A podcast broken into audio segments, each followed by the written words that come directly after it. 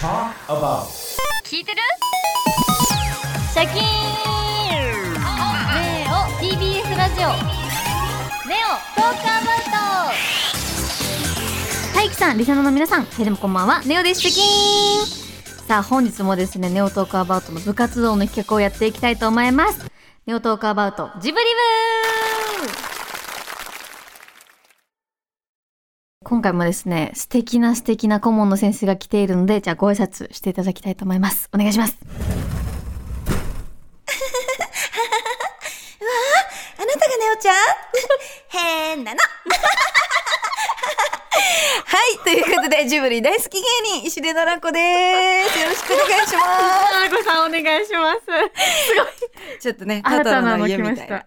ごめんなさい。トトロから引っ張ってきましはい、ネオちゃんは変じゃないですよ。とっても素敵な人ですが、一応ね、言わせてもらいました。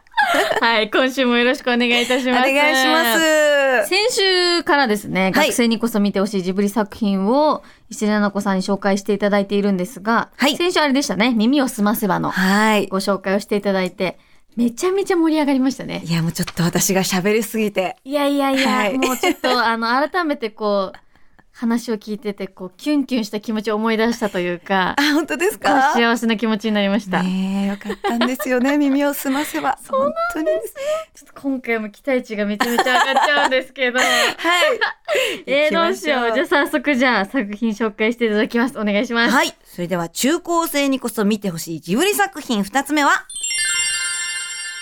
魔女の宅急便です。魔女宅だ。はい。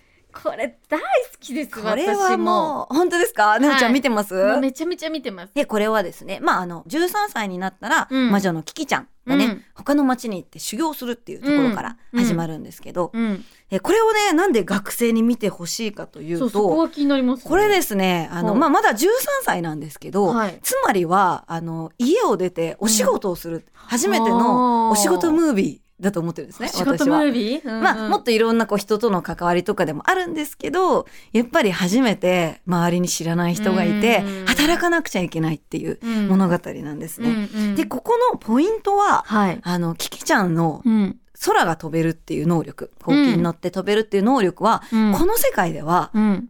珍しいことではないんですよ。確かにそう。そう、とされてるんですね。確かに。私たちのね、生きてる世界からしたらすごいですけど、うんこの世界では珍しくて、まあちょっと最近見なかったなぐらいの感じではあるんですけど、特殊なことではなく、うん一つの能力を頼りに出てきたっていう女の子なんですね。はいはいはい。で、その女の子がどんなことをやってうんお仕事ができるかっていうところなんです。うんでみんな、あの、いろんな能力、うんうんまあそんな大それた空を飛べるじゃなくてもいいんですけど、うんいろんな能力があると思うんです。おしゃべりが得意とか、ま。肉体労働が得意とか、うん細かい作業が得意とか、だからその何か一つを持って街に出るっていうところで。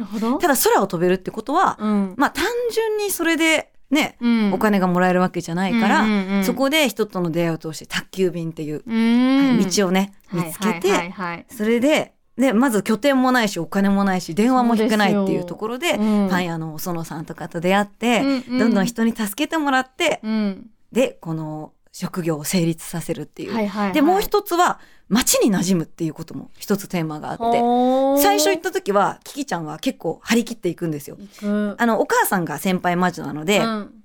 あの、笑顔を大切にねって、うん。形にこだわらないんだよって言って、中身が大切だからって言って、うん。で、笑顔よ、第一印象を大事にしなきゃって言って、うん。その街にデビューするんですけど、うんうん。なんかみんな結構冷たくて、うんこの街に決めたんんですとか気に入ってもらえて、あいいなみたいなの言うんですけど、みみんな結構冷ややかな反応で、で、警察官の人にも職務質問されちゃったりとか、で、あの街の派手な女の子とか、ちょっと派手な男の子たちうん。にちょっと尻込みしたり、うん。ね、あと、こう同世代で、うん。働いてるなんてたくましいとか言われちゃったりとかして落ち込んだりするんですけどそう、でもそういうことを乗り越えて、街の人もね、味方につけて、うん。お仕事をするといううん。ところに、はい。あの、中高生がなるねほ、どこれから待ち受けてる進路とか仕事とか、そういうことに立ち向かっていく心構えになるんじゃないかなとなるほど思ってるところですね。そうそうなんですよ。心構えだってうんなるほどねねおちゃん。はい。魔女の宅急便で、キキちゃんが傷ついた場面ってちょっと覚えてますか？傷ついた場面？印象に残ってますかね？でもあれじゃないですかあの配達した先の、あの、娘さんに言われたシーンとかですかね。ああ、ズバリそうです。ドア開けて、雨の中頑張って配達した後の、あのシーンかな。そうです、そうです。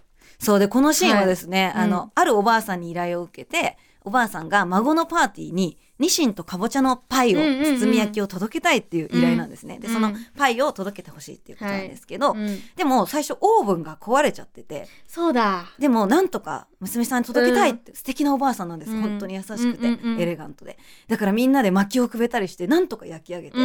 で、それを一生懸命届けるんです。うん、頑張ってたそう。しかもその日、あの、トンボっていう男の子からパーティーにも招待されて、仕事が終わったらパーティーに行こうと思ってたんですけど、そう、でも時計がおばあさんちの時計が遅れてて、やばいっつって、パーティーに間に合わないって、間に合わないけど、で、雨も降ってくるけど、うん、この、おばあさんの思いを、うん、みんなで頑張った思いを絶対に届けるぞっていう思いで、うん、孫のとこにびしょ濡れで届けに行ったら、孫に、私このパイ嫌いなのよね。そうだ。って言ってバタンって閉められて終わるんですよ。この危機のね切なそうな顔がね忘れられないですよね。そう。ここのシーンか。でこれ結構孫ひどいなってみんな思っちゃうと思うんです、うん、でもこれ宮崎駿監督曰く、こんなことはいくらでもあるっていうメッセージなんですよ。なるほど。自分がどんなに頑張って届けたとして、仕事をしたとしても必ず喜んでもらえるとは限らないし、なるほど。で逆に自分が悪意なくだって年頃の孫からして、うん、ニシンとかぼちゃのパイって正直美味しくないじゃないですか、ね、多分、わかんないですけど、渋いじゃないですか。確かに。そうそう。だから孫からしたら迷惑かもしれないし、だから自分が孫の立場になって相手を知らないうちに傷つけちゃうこともある、けれどもこのおばあさんと出会えたことの方が幸せだっていうことなんです。だから働く人とか、これから社会に向かうね中高生とかは、このことをね教訓にしてめげないでやっていってほしいなって思うんです。えー、ちょっともっとこの魔女宅好きになってきました。えー、本当ですか？そういうことか。なるほど。なんかずっと悲しいシーンだなってしか思ってなかったので。そうなんですね。そう。なんかこう、それそれこそ魔女宅もそうですけど、耳を澄ませばもうこう、普通にこうさらっと私も見てたので、さらって見れる作品でもあるんですけど、見れば見たりとかこう、調べたりとかすればするほど、深いというか、どんどん好きになる作品ですね。そうなんです。もういろんな楽しみ方ができちゃうんですよ。最高だな。ちょっと帰ったら魔女宅見ます。うわあ見てほしいです、ぜひ。絶対見よう。そう。で、これ最後は落ち込むこともあるけど、うん、私この街が好きですって言うじゃないですか。もうこれが全てなんですよ。あのね、デヴィ夫人も言ってましたけど、はい、あの、置かれた場所で咲きなさいって。うんうんうん、そうそう。だから自分のいるところで。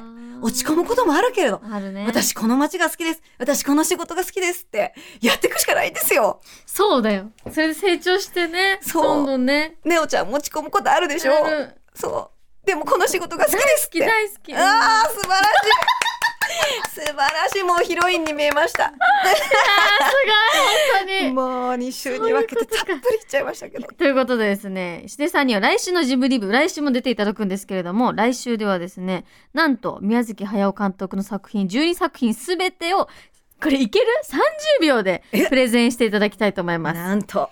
なかなか作品が多いですし、この番組限られてるので、時間が。そうですよね。ちょっとどのジブリを見ようか迷ってるみんなにぜひ届けたいなと思っているので。なるほど。石出さん来週もよろしくお願いします。心して編集するようにします。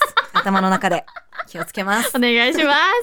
はい、ということで、ネオトカワートは今夜はここまでです。また来週ありがとうございました。さようならさようなら